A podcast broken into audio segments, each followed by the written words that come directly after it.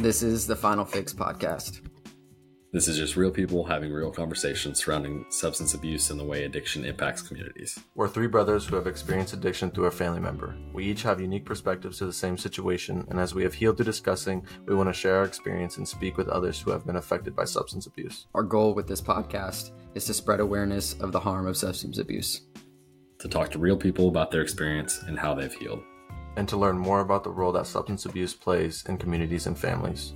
We are not experts, just brothers who have had our own experiences around addiction and want to help others by facilitating conversations. Please be aware that some of these conversations may be difficult and triggering. Any episodes that feature adult content will be labeled as explicit and may not be appropriate for children.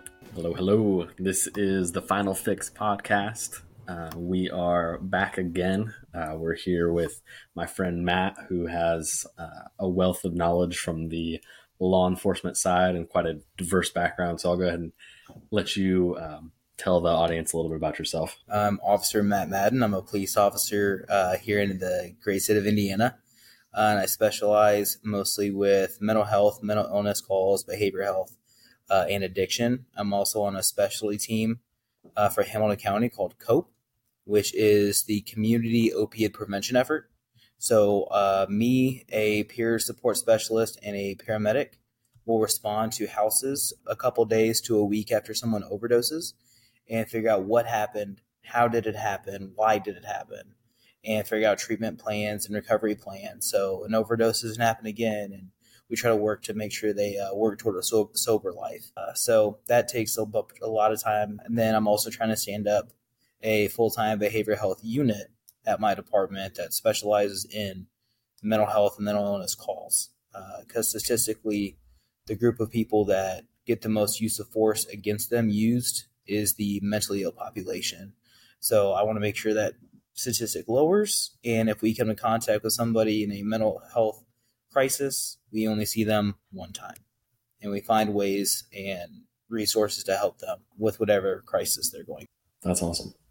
That's awesome. I mean, that's that's so refreshing and i know you so like it's i know that you're a good person but like there's this thought in people's head about law enforcement when it comes to some of the, like some issues with mental health and substance abuse mm-hmm. and kind of like a dark humor lack of compassion and so mm-hmm. it's having that focus in your career and using it is is awesome i didn't even know that something like that existed yeah so uh Indianapolis has something called the MCAT, which is the Mobile Crisis Assistance Team. Okay. And they're a proactive unit. Uh, it's a cop car, but the police officer's driving, but they have a licensed mental health clinician riding shotgun. And they have two teams. They have a proactive team where if a mental health call comes out, they respond. And then they have a, a post team to where if someone gets taken to the hospital under immediate detention and something like that, the secondary team will follow up with them every couple weeks, every month, things like that to make sure they're not called on again, their medication's good, they're making their appointments, things like that. So I'm trying to take that concept and bring it to our smaller department because sure. I am Indianapolis is 1700 officers. The department I'm at, we're 120. So trying to bring that to a smaller scale, but the need is still there. To piggyback off of that, where did it start for you? Uh, the passion to help people with mental illness, substance abuse, and stuff like that. Uh, was it an early age thing? Did you always want to do it? Is it one of the reasons you got into law enforcement? Uh, uh but where did that start for you? Noticing addiction started in high school. There's a lot of kids getting into wrong ways, getting in with the wrong people, and some of them were teammates of mine that I saw going down wrong paths that I wanted to help, but my idea of helping them was just not allowing them to come to my house. It's like, well, you can't come over, bro, because you're doing drugs. But that's like the most of it, right? But then once I got through college, it was, I think, two years after I left my first college. Um, so I went to a small military college in Philly and went through an early commissioning program and had to go to a follow on university. And I went to Ball State. My first year at Ball State, um, that fall, I got word that one of the guys I commissioned with and who was like one of my best friends uh, overdosed and committed suicide. So, uh, Second Lieutenant Robert Delmonico. So, one of my best friends um, got him tattooed on my arm. So, that was like the first like real exposure I had to one, how bad addiction can get and where it can lead. So, that was 2014. And then where I really started developing, like, I want to do something about this was I had a, I call my little brother. So, name's AJ Halstead. Came from a pretty good home, but just wasn't treated the best, right? He had other brothers that got the attention. He was kind of like the black sheep, right? He acted out in school, got sent to a military school and stuff. Where, but our family kind of brought him, like, took him in, and he was my little brother, and uh, he suffered pretty bad from alcohol addiction. It was kind of like a self medication type deal, Yeah. and he ended up taking his own life, and that was a hard hit to me. Um, so I lost like my best military friend that I commissioned with, that I went through a military college with. Um, then I lost my little brother um, to the same thing. And then not long after, uh, my best friend who I grew up wrestling with, uh, Jason Cipher, uh, committed suicide. And he was just struggling. He was a perfectionist. Like everything he had to do had to be just perfect, everything. So when life really wasn't going the way he wanted, he was just done. Um, so I was like, okay, I don't want anybody else to feel what I've gone through. I don't want anybody else to have to experience what I've experienced this grief, this loss, this pain. So when I got to the Indianapolis Police Department, I heard about this behavioral health unit and the MCAT. And I'm like, I'm getting on this team. Like, especially like I'm serving at the National Guard in the same aspect. And I'm seeing the same type of trends in the Guard. Alcoholism as self medication is huge in the military it's I'll be okay. I'll just drink it away. Um, Like we were going to JRTC, and the morning we were leaving, a soldier showed up just hammered. Like it was seven o'clock in the morning, and he's still drunk from the night before. And I guess To be he's fair, he's going- he's going to Louisiana, so like he gotta. Well, true. It's rough. That's rough. Yeah. But come to find out, he was like having problems with his spouse, so he just thought I'm just going to drink it away. Like I'm just going to drown the pain with alcohol. Me, like NCO, see him as, oh, you're just a drunk piece of crap. Let's smoke the crap out of him. Da, da, da. I'm like, there's something going on that's causing this. So worked through that, but then like I'm seeing soldiers drinking as a medication, and find like, and it's like painful to watch, painful to see. I had a former commander that like my former company commander was going through stuff like that. So like being in the police, being in the military, seeing this left and right, I'm like something needs to be done. I'm like I like there's something that we can do. So that really started driving my passion toward this. But I really wasn't able to really do a lot until I got to my department I'm at now, um, where our chief like understood my passion. He's like, "This is yours now. Build a build a team, build a unit. Here's the city mental health action team. Here's COPE. Here's all this stuff. Do it all. So I'm like, cool, let's do it all.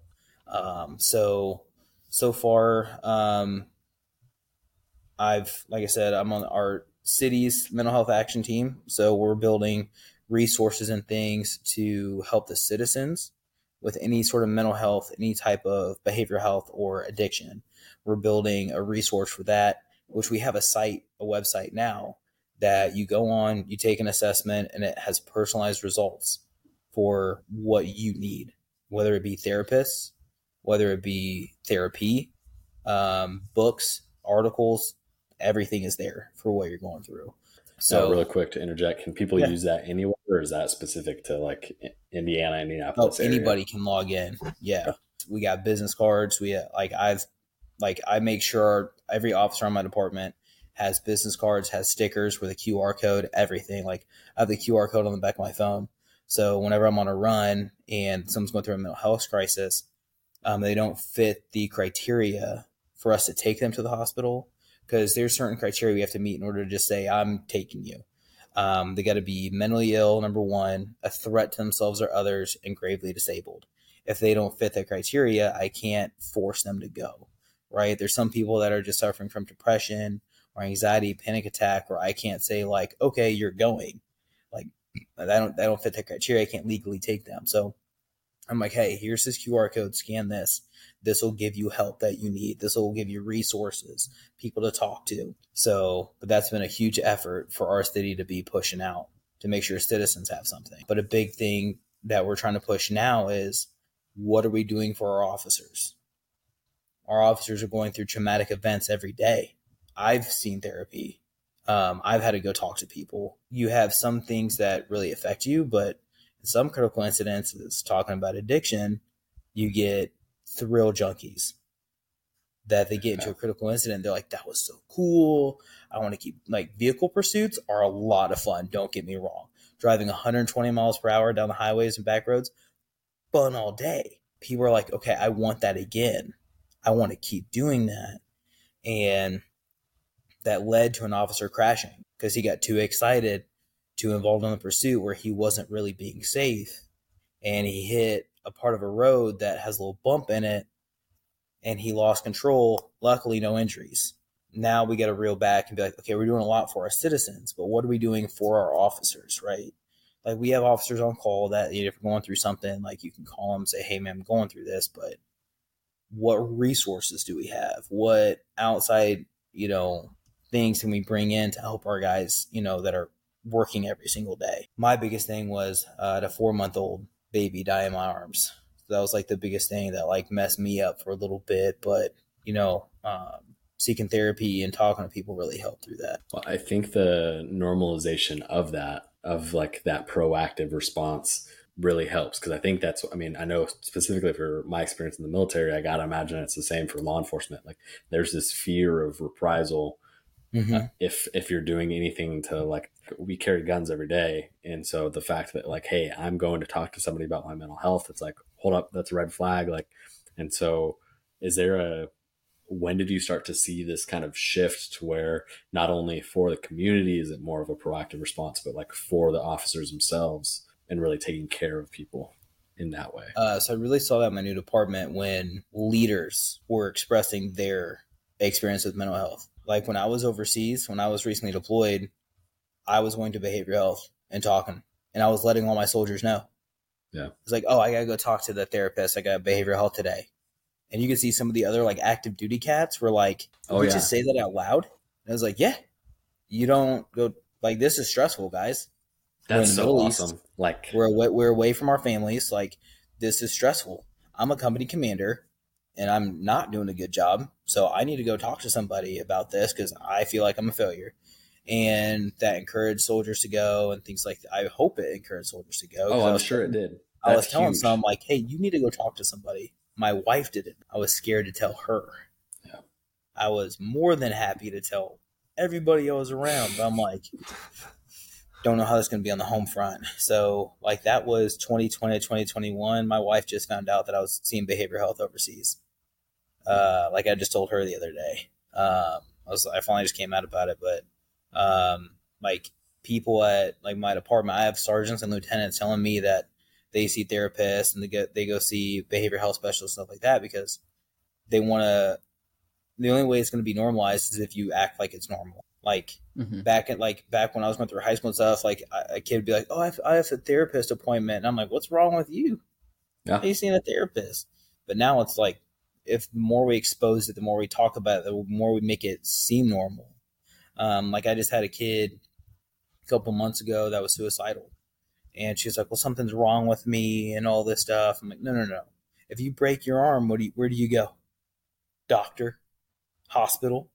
Okay, your mind is just like a bone, just like a muscle. It can tear, it can break, and it can be healed. You just got to think of it that way, and that goes with addiction, right? Addiction is just it's a mental illness and it's hard and you'll always be in recovery. You're never going to get over addiction. It's never over. Everybody's always in recovery. You never see someone that says, I'm recovered. No, everybody stays in recovery, but it takes maintenance, just like exercise, just like everything. It takes work, it takes time, and it takes going to the hospital, going to the doctor, so having that normalization, talking about it, being open about it, I think would really just help, like you said, normalize it. I mean, that's huge. I can, my experience during this last deployment was almost the opposite. Like we had a couple suicide attempts in our unit mm-hmm. And it was not discussed. There was never yep. like, it was just kind of like swept under like, hey, like we don't want this to reflect us. Like we don't want this to be a thing. And it's like, no, like those are exactly when we need to talk about it and have discussions yeah. and, and uh, be proactive with our response to what people's needs are and where those needs frankly aren't being met. As being a police officer in the military and stuff like that, before all of these programs started or you knew about them, do you feel like you received enough training to be able to handle these situations appropriately? And you said, you know, people with mental illness are, you know, the top people to get treated with violence and stuff like that. Mm-hmm. Do you feel like you were trained well enough to prevent stuff like that um, in the beginning? So I just actually had to talk about this with our social worker because I seem to be the only one like really passionate about this, right? And she was asking me why is nobody else passionate about this? And I said older officers believe this isn't a police issue. This would be a social worker issue, mental health issue. Like police are here for crime, not mental health, not mental illness. We should be responding to this stuff. The younger guys feel they're not trained for it. They don't. They're like, I don't know how to respond. Like we responded to one call, and there was a guy in FTO, which is field training, which means like they're new, they have a veteran officer watching them and grading them. Responded to a girl that had a dissociative identity disorder, or the slang term, derogatory term is split personality. And she was in full blown crisis, going between four different personalities. I was there handling it, and the girl's mom was there. I was coaching her through it. And after we got done, got to the hospital, the rookie looks at me as like, I would have no idea what to do with that. I would have no idea how to handle that. And officers won't, right? Like, what yeah. do you do when people are switching back and forth, right? Um, because like it was distinct. Like her normal original personality was there. She's sad. She's asking for help. But as soon as she would say, I need help, protector came out. Voice changed, body language changed, accent changed, everything. And she was like, Nope, I'm fine, get out of here. And then third personality was a death stare, like if you don't leave now. And I was like, Ooh, she's in full blown crisis. Okay, let's yeah. see what's going on here. Um, and I was like excited. I was like, let's figure this out. Let's figure out what we can do for you and all this stuff. And the rookie was just like, what is happening right now? Yeah. Um, but I sought out that training. So NAMI, National Alliance for Mental Illness, puts on critical incident training or CIT. They have advanced CIT. They have mental health first aid. They have juvenile mental health first aid. They have all these courses you can take to figure out how you respond to these type of incidents. And every time I get to a call and there's parents where they really don't know how to parent kids with mental illness. NAMI. Go to this website. There's resources, there's books, there's everything there to kind of help you through it. Uh, there's support groups. I was like, how do you parent a nonverbal um, kid with autism who can't tell you what they need? Right? That's re- that's difficult. That's not, and then having to help them through all of it, but then having to like try to internally process the stress that you're going through as a parent with that. That's not easy at all. The training, honestly, is a little glossed over with mental health and mental illness response. And that's what causes the violence because officers do not know how to respond. That's why, like, at my department, we push critical incident training hard. So, like, you have a, it, it's not like a end all be all, you're an expert now. It gives you brief exposure on, like, schizophrenia, bipolar, um, dissociative identity, stuff like that, to where you understand what you're seeing and you can understand little signs uh, when you show up. Advanced CIT is when you really get in the like the deep weeds of like how to appropriately respond. For a lot of departments, it's up to those officers to reach out for that type of training because they're not getting it, and that's a big national push. You see it. Our our governor just signed a bill to get more mental health training for police officers and firefighters. Because even though on the fire side, they're training their guys and, and women for mental health response.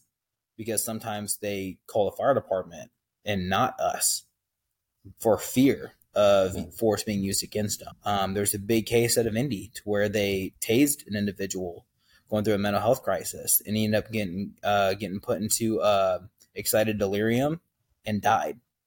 Um, excited delirium is a whole different monster to cover, but pretty much like your heart just goes until it stops. So that has happened on rare occasions. Some people say excited delirium is not a thing. Some say they do. There's a lot of research on both. For a lot of places across the states, it's up to the officer to reach out and try to find that training to get so they know how to respond. We had a similar situation here in Seattle, and it was a huge deal. He was a, a homeless. I, I don't want to, I don't know too many details of it or about him and specifically, but he was like a wood carver, homeless on the street, and mm-hmm. you know he carved little trinkets and he would sell them.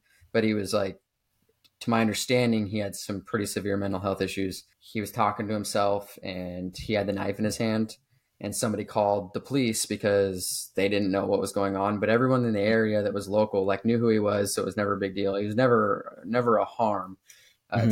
Anyone or never a threat, I guess. And uh, the police showed up and you know, they're screaming orders at him and he had the knife in his hand and he's confused and he's talking to himself and he's waving the knife around and they ended up shooting and killing him just because, but I mean, this is probably seven, five, seven years ago, but I remember it was a huge deal because all the locals came out and they're like, he was the nice, you know, he got issues, but I mean, like that, the use of force was not necessary. Like, yeah. I know that police officers are trained, like there's a threat. He had a knife, you know, he came at them, whatever, but I again to your point, I highly doubt that those officers were trained to recognize mm-hmm. that he's just he's not maybe necessarily a direct threat. He's just in his head, you know. Yeah, there's a.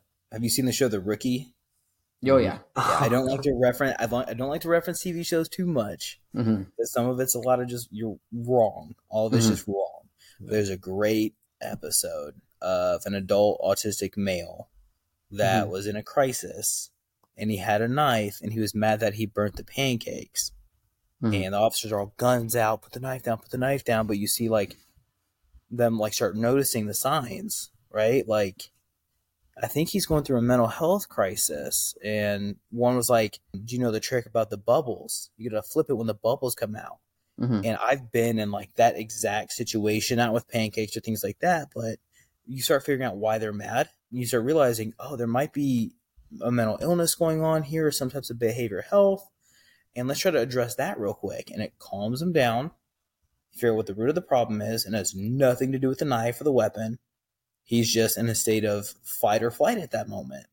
Mm-hmm. So I don't like to preface TV shows too much because a lot of it's wrong, but yeah. that episode, that scene was perfect. I think that there's a theory that I, I know, like I've heard commanders talk about in the military, that um, or training NCOs, anybody that is in that kind of leadership role that's like you, you hear stories and you want to be the hero, but you'll never rise to the occasion. You'll always fall back to your, your level training. of training. Yeah. I mean, you can relate this to anything with substance abuse and responding to somebody that's, that's using that you need to use Narcan or, what have you, or or responding to somebody that's in a mental health crisis, or even like mm-hmm. a couple years ago um, when there was when George Floyd um, when that happened and there was a protest and um, there was a police or he's a, a sheriff in Flint, Michigan. Um, everybody's responding to these riots, full riot gear, SWAT teams, everything, and then he like took off his vest, took off his uh, his name's Chris Swanson. Like he it mm-hmm. got pretty popular, but he's just like, what do you guys, what do you, what do you want? What do you, what's the goal here? And instead of like responding with violence, he like tried to figure out exactly what you're talking about, like getting to the root of like, and these guys were like, we just want you to walk with us. You just, we just want you to be in solidarity with us. And like, he responded at the appropriate level. He walked with them. Like he showed this unity and this like compassion and caring that I think so often is not what law enforcement's known for. Like yep. you won't like nobody they make the joke that nobody hates a firefighter. Like, and so the kids always yeah. want to grow up and be firefighters. And then, like, it's good to see the shift is happening. Yeah. That people are giving a shit. And to your point, Matt, it is happening. I would say nationwide. Uh, we got the chance. I got the chance to speak at the the uh, uh, our city council meeting, and Dominic was there. But the police officers and the fire department were there, and they were talking.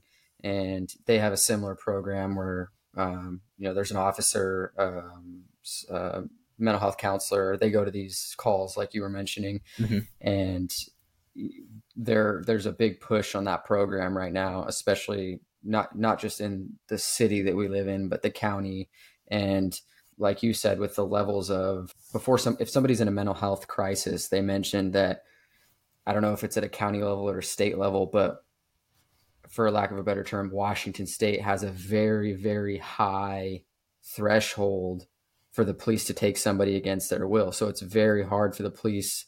Somebody could be in a full blown crisis but the threshold of the criteria is so high that they still can't help those people. And so yeah. the, the police want to work on, at least our local police have talked about that. We need to lower that threshold so we can help people because right yeah. now, you know, they, in theory, they could leave somebody in this huge crisis because they don't meet the criteria and that person could then just do harm to themselves or others because mm-hmm. the police couldn't do anything about it. And so that's, it's interesting to hear you talk about those things because that's exactly what I just heard last week at the town hall meeting was those exact same things at the local department and and what they're trying to do to mitigate these things and and uh, be proactive. Um, there, speaking of Seattle, um, like I brought it up like before we started talking, but there's a documentary called Seattle is Dying, and the biggest thing is the homeless population in Seattle, and they did a study about the top 100 people that have been arrested the most out of anybody and what's why are they arrested so many times? They did three categories. Are they homeless? Are they mentally ill? And do they suffer from addiction? All 100, all 3 mm-hmm. So it's okay. So if we start with homelessness, does that lead to then addiction? And then excessive addiction, does that lead to mental illness? And then they were saying, like, you know, how, how does this lead? How do we get here? and they're trying to figure out like what is causing it, right? So is it like are they getting suffering from addiction first, which is now mm-hmm. causing them to become homeless, and then with that a mental illness comes in and addiction comes like they're trying to figure that out. So it was interesting to see like the tie-in between mental health and addiction at the same time. And they actually started interviewing some of the people that suffer that live there and yeah, they're mentally ill. Yeah, they're in addiction, but they even said the police have no power to do anything. None. They can't take them to the hospital. Um, they're arresting them for petty stuff. Um, like one dude who was the number one guy that kept getting arrested, they talked to him. And like the one story you said, he was in a trash can and he was just talking to him, having a full blown interview. He's like, Yeah, they arrest me all the time for this, that, and the other thing. But, and he's like, I'm addicted to drugs. I'm mentally ill, and but they're not going to help me with any of that. They're just going to keep arresting me. And then in Orange County, California, I was going through my master's, and one of the uh, it was online. One of the classmates and I were talking. Uh, he's an Orange County sheriff in California, and he's part of the mental health reaction team. And he said in their jail they can hold like sixteen thousand five hundred people. Seventy percent are mentally ill, which makes their jail the leading mental health uh, institution for the state. A jail should not be the per population highest mental health institution for your state no. at all. It shouldn't be. Not a jail. Um, but he said like they're still trying to figure out like how do we get there, right? But if they're in jail, we can get them hospital help and treatment while they're there. So we can do something. But yeah, a jail should not have the most, the highest mental ill population in the state. Shouldn't have. At least you're trying to do something, right? But like you said in Seattle, the police don't have the power to really do anything. And then they did a study about Rhode Island for drug crimes in Rhode Island, 10% recidivism rate, next to zero recidivism in Rhode Island. And what they figured out was, I love how they started off they said the first thing they do is enforce the law.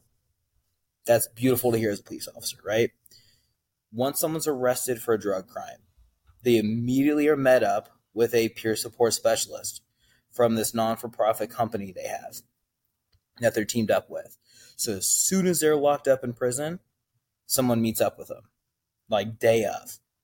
And they said, okay, what are you addicted to? All right, well, you get Suboxone, you get uh, what's the uh, Suboxone, uh, methadone, and there's a third one I can't remember. They said pick one of the three. and that's your recovery. So they pick, right? And they start taking it while they're in prison. What what they figured out was what's causing the recidivism. Well, they said, well, my doctor's over here, my therapist is over here, my pharmacy's over there. And So, and they might not have a car, might not have transportation. Like, how am I going to get to all these appointments, right? So, this not for profit company said, let's put everybody in the same house. So, in one building is their doctor, their pharmacy, their therapist, their NA or AA groups, everything in one house, one stop shop. So then when they get out of prison, they know where to go, who to go, or who to go see, all this stuff. And they've had like like I said, ten percent recidivism rate.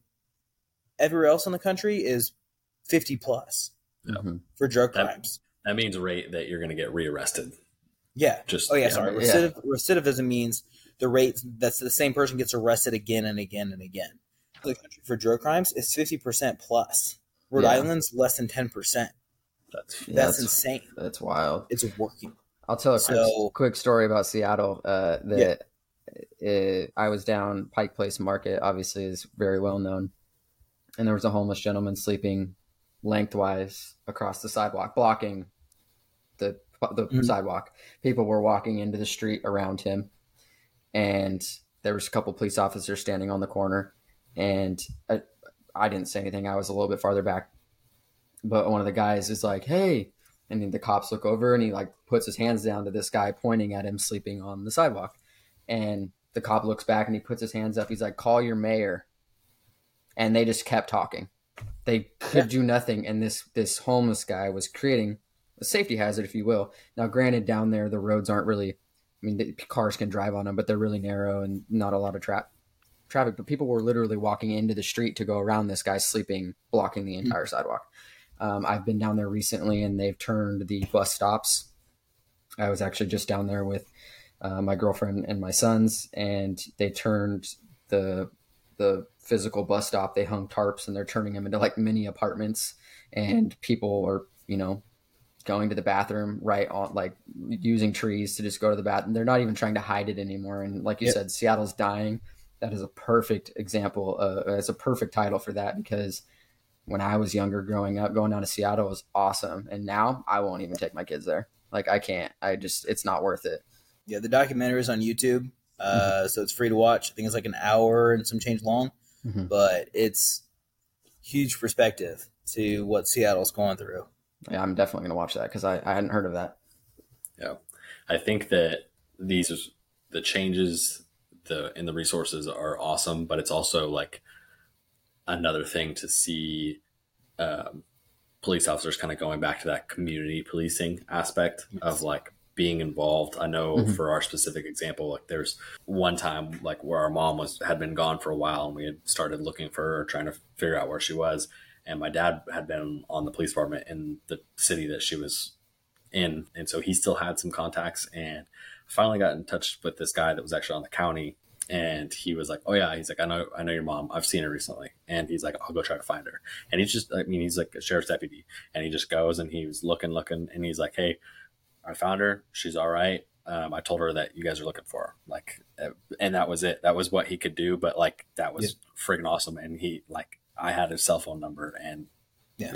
just the fact that he was willing to to be that and um, you can say like that's that's not my job i'm here to fight crime but like at the end of the day reflecting back on the department like you want to be that community police officer that you know cares.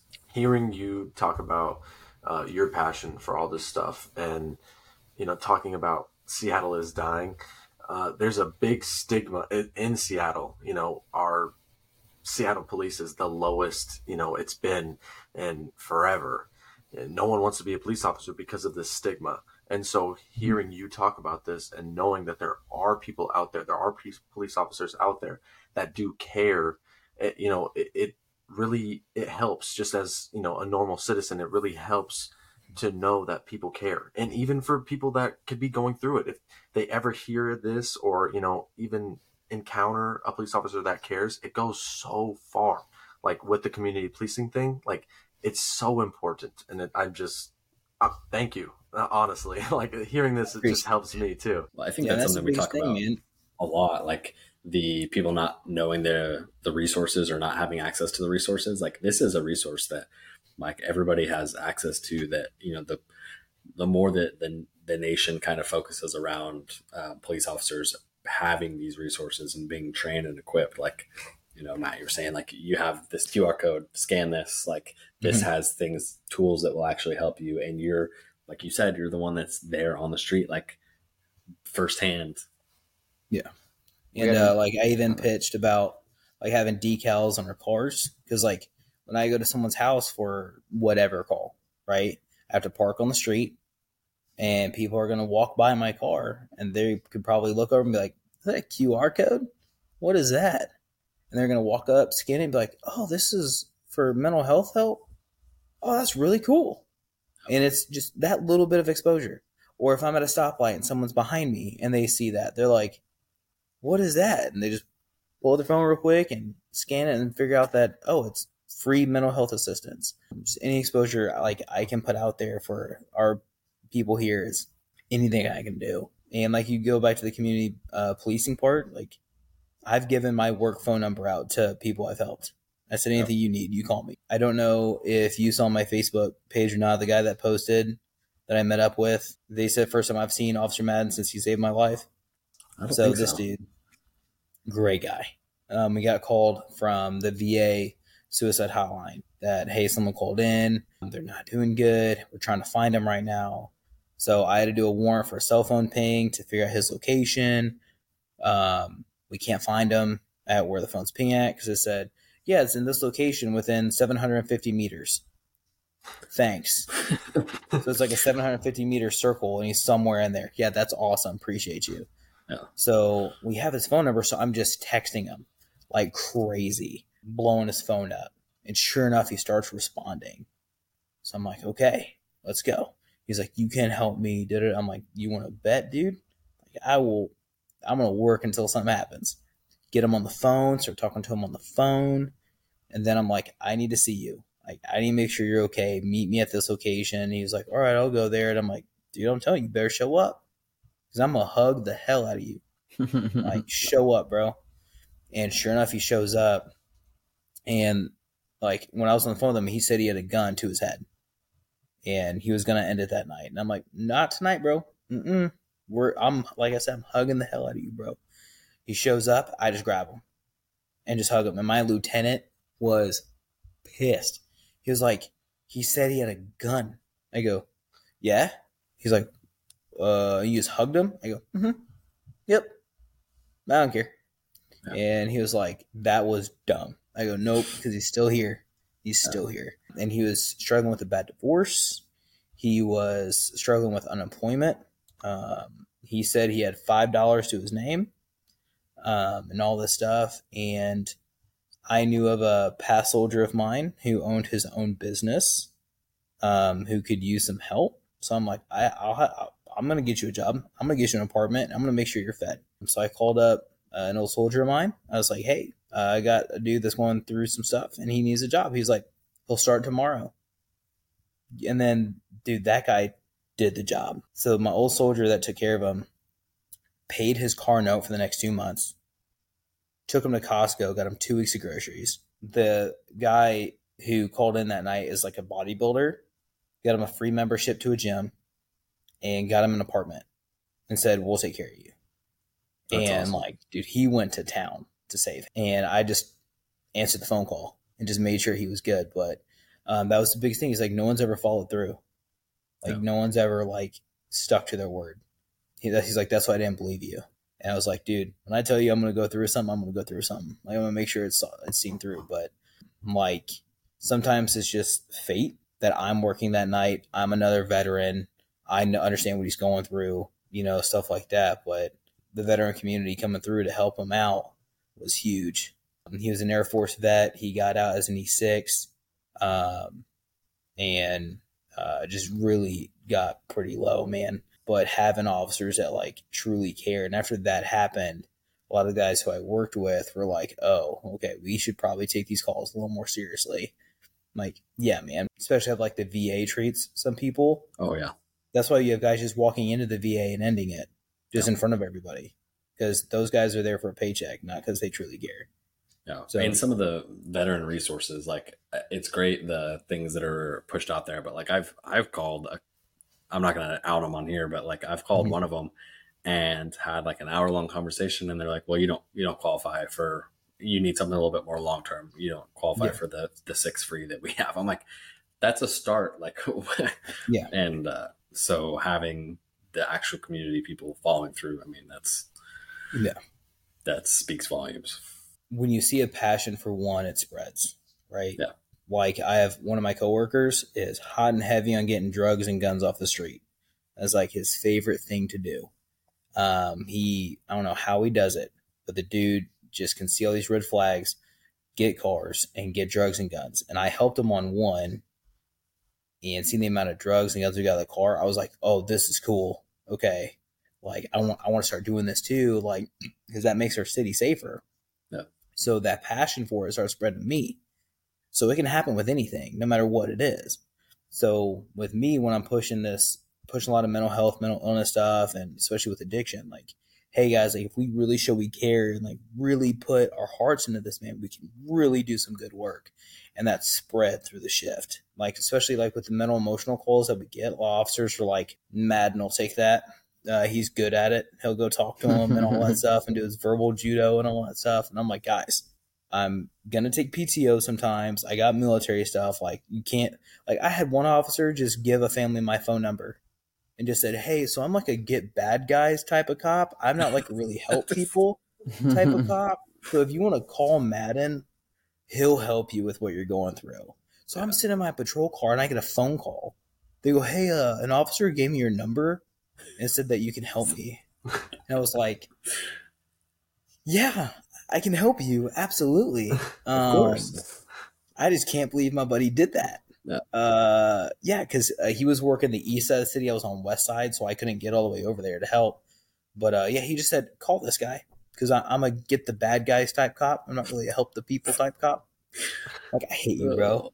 I really do. Uh, but like, so I'm trying to educate my guys on what to do, what to say, things like that. Uh, like I had to literally throw one rookie out of the room because this guy was going through addiction because of a injury, and they stopped giving him medication, so he started moving to heroin. And the guy goes, "Oh man, I understand, boy. If you don't," I was like, "Have you had an injury like this where you had to move to heroin? Have you had to do that before? No. Then you don't understand what he's going through, bro. Like, do you go through addiction? No. Okay, then don't ever say those words again. Like, no. no. If you want to build, or if you want to discredit yourself, be like, oh yeah, I understand. No, not at all. So like trying to educate my guys on what to say, what to do, how to do it. Tone of voice is huge. It's not what you say, it's how you say it. All Yeah. that stuff is speaks volumes. we had uh, what you were saying about passion spreads, and um, it's I. It's weird because like this is something I've wanted to do. We've talked about it a few different times before we actually decided to start the podcast. But just in the short time that we've been doing this, like it's all I can think about, right? The passion Mhm. for it is just like it, you don't really you don't really know and and it the last guest if you will had we had on uh, is somebody I grew up with and one of the first comments he made on our in our episode was you know I've never talked about this before. And that just like I was like yes you know like mm-hmm. it wasn't that he was I wasn't like yes we're gonna get this juicy story. It was mm-hmm. like we you know he thought of us he heard what we were doing and he felt safe sharing. Yeah. and that was freaking awesome. It's probably therapeutic for him too to finally like just share it, right? Because that's another thing is when you keep a lot of stuff inside, man, it it eats oh yeah and it'll eat away who you are. It'll eat away who like what you're about. It'll eat away relationships. It just it eats and it's hungry. So when you finally just let it out, it feels so much better. You feel full. hmm You feel complete again. that's yeah that's it's so important like what you're doing uh, and jordan was telling me that he was reading something that there wasn't even a program um, for mental illness and substance abuse and stuff like that in some city. I don't. Yeah, it was a little bit further down south. It's one of the villas. I can't remember what town it is now, but they had a epidemic a couple years ago where there was 40 people that got HIV in like a short span um, because there was needle sharing and stuff going on, and they Mhm. didn't have any adequate resources for it. So they were pulling from Indy and Louisville and like the state. They were trying to come up with a response because it was like they weren't prepared. They didn't have anything set up for this. Mm-hmm. It's just like a new problem.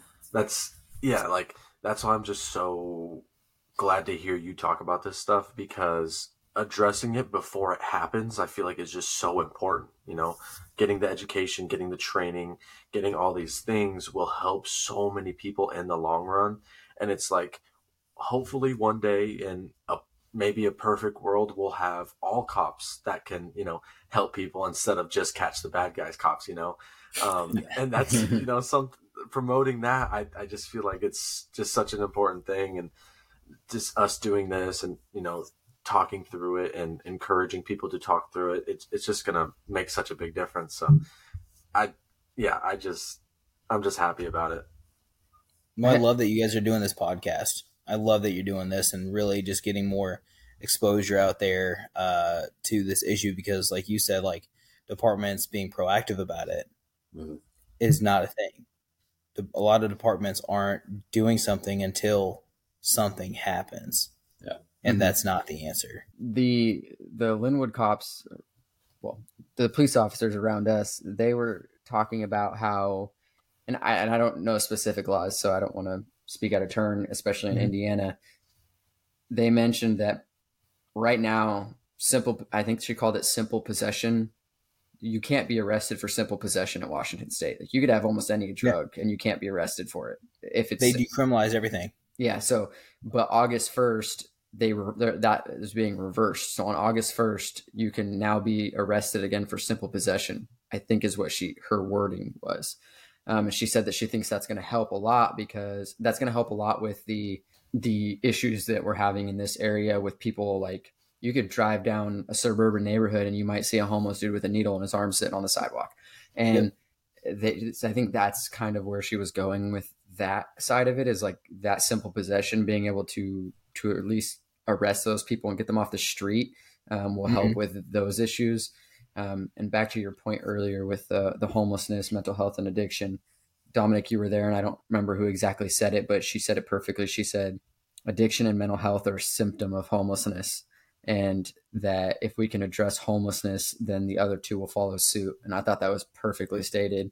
Now there might be the person who got addicted and that caught that caused them to lose their home, but in Yep. most situations, you know, she was saying most situations that that those other twos are just symptoms of homelessness, and that's the that's the issue we need to address first. i mean Absolutely. so many people are one paycheck away of being to being homeless you know so Mhm. it's like it, it, it, it we talk to you know other guests and it, it can happen to anyone you know it can happen to anyone and it can happen so fast and it can happen without you even knowing it and it's just it's just crazy like it, really is crazy Like when I was working in Indianapolis, we got called to a person down, and it was like in some parking lot. And I walk up, and dude's overdosing. Um, we Narcaned him, got him back, and uh, he kept saying how he was a D one goalie or something. I'm like, yeah, okay, buddy. I Google his name. He was a D one goalie for uh, one of our Baker universities here in Indiana, full ride scholarship, and he got a back injury, and the hospital stopped giving him medication for the pain. He moved on to opiates and moved on to heroin, and uh, it that's where he was. He's now homeless and full blown addiction because he had nothing for the pain. And it's crazy to see someone that came from a very well off city in Indiana, went to a very nice university on a full ride scholarship to now he's homeless, drug addicted. And all it took was one injury. Mm-hmm. That's all it took. One. So Wow. like you like you said, it just takes one thing. Um, like you said, like especially with the economy right now, with the housing market and everything like that, you get hurt at work. You miss one paycheck that you're expecting or something, and you can't pay rent or something like that, and it changes everything. You have anything you want to Yeah, yeah. Add for our listeners, um, or, or just like any final parting thoughts or books to recommend? You know, just if you could share one thing with somebody who's struggling, what would it be? For books, if there's any police or military listeners, um, Emotional Survival for Law Enforcement uh, by Gilmartin. That book has changed my life and other officers' lives. It's it says emotional support for emotional support for law enforcement, but it goes hand in hand with military and the stuff that we go through. But there's also a lot of good stuff in there for just a normal person too, for just trauma response, coping, things like that. Um, so that's a book I highly recommend. But for final thoughts, it's be comfortable being uncomfortable because a lot of discussions you have to have with people going through addiction, going through mental health issues, going through mental health crisis. You have to ask really hard questions, questions that are not easy to come out or hear an answer to. And like asking, are you suicidal? Are you going to kill yourself? What is your plan? Like, that's not normal questions that we ask people. Like, and then also knowing the signs like my little brother AJ, he gave every red flag away that he was going to commit suicide, and I didn't catch any of it because I never studied it before until I lost him. Um, but then looking back, I'm like, he was giving stuff away, he was ending relationships, like he was setting everything up to do it, and I never noticed because I didn't know. So there is, uh, I forget the, it's a city it's a scale, but it's what people go through when they're about to commit suicide. Um, I would learn that, but then also just like I said, be comfortable with the uncomfortable. You're gonna ask, "Hey, are you taking narcotics? Are you? Do you feel like you're in addiction? Do you feel like you this is controlling you?" And just having those conversations, but knowing how to talk to them too, and not having that judgmental. Are you on drugs? Are you are you addicted right now? Like that's gonna just make them retreat and relapse and everything. And biggest thing for anybody going through addiction is support and having that strong support system, knowing that you know if they fall, there's a net, and they have a support system there to catch them and push them back up. When drug addicts stay together, it becomes crab theory. Do you guys know crab theory? Yeah. Yep. I don't, but So crab theory is if you take a bucket of crabs Mhm. and I'll put them in there, when one starts making its way out, they'll all pull him back down Hmm. because it's we all get out or nobody gets out, and that kind of happens when someone starts doing better. The people they were doing drugs with or rolling with, they're like, "No, dude, you need to come back to us. You don't need to go be doing that." So, is when they have that support system to know that if they do relapse or if they do fall, the support system is there to catch them and keep them up and not bring them back down. Yeah. So being comfortable with that uncomfortableness of doing that and having to be in those type of situations is huge. If you or anyone you know are struggling with addiction, please reach out to the National Substance Abuse Hotline at 1 800 662 4357 for additional help. And remember, you're not alone.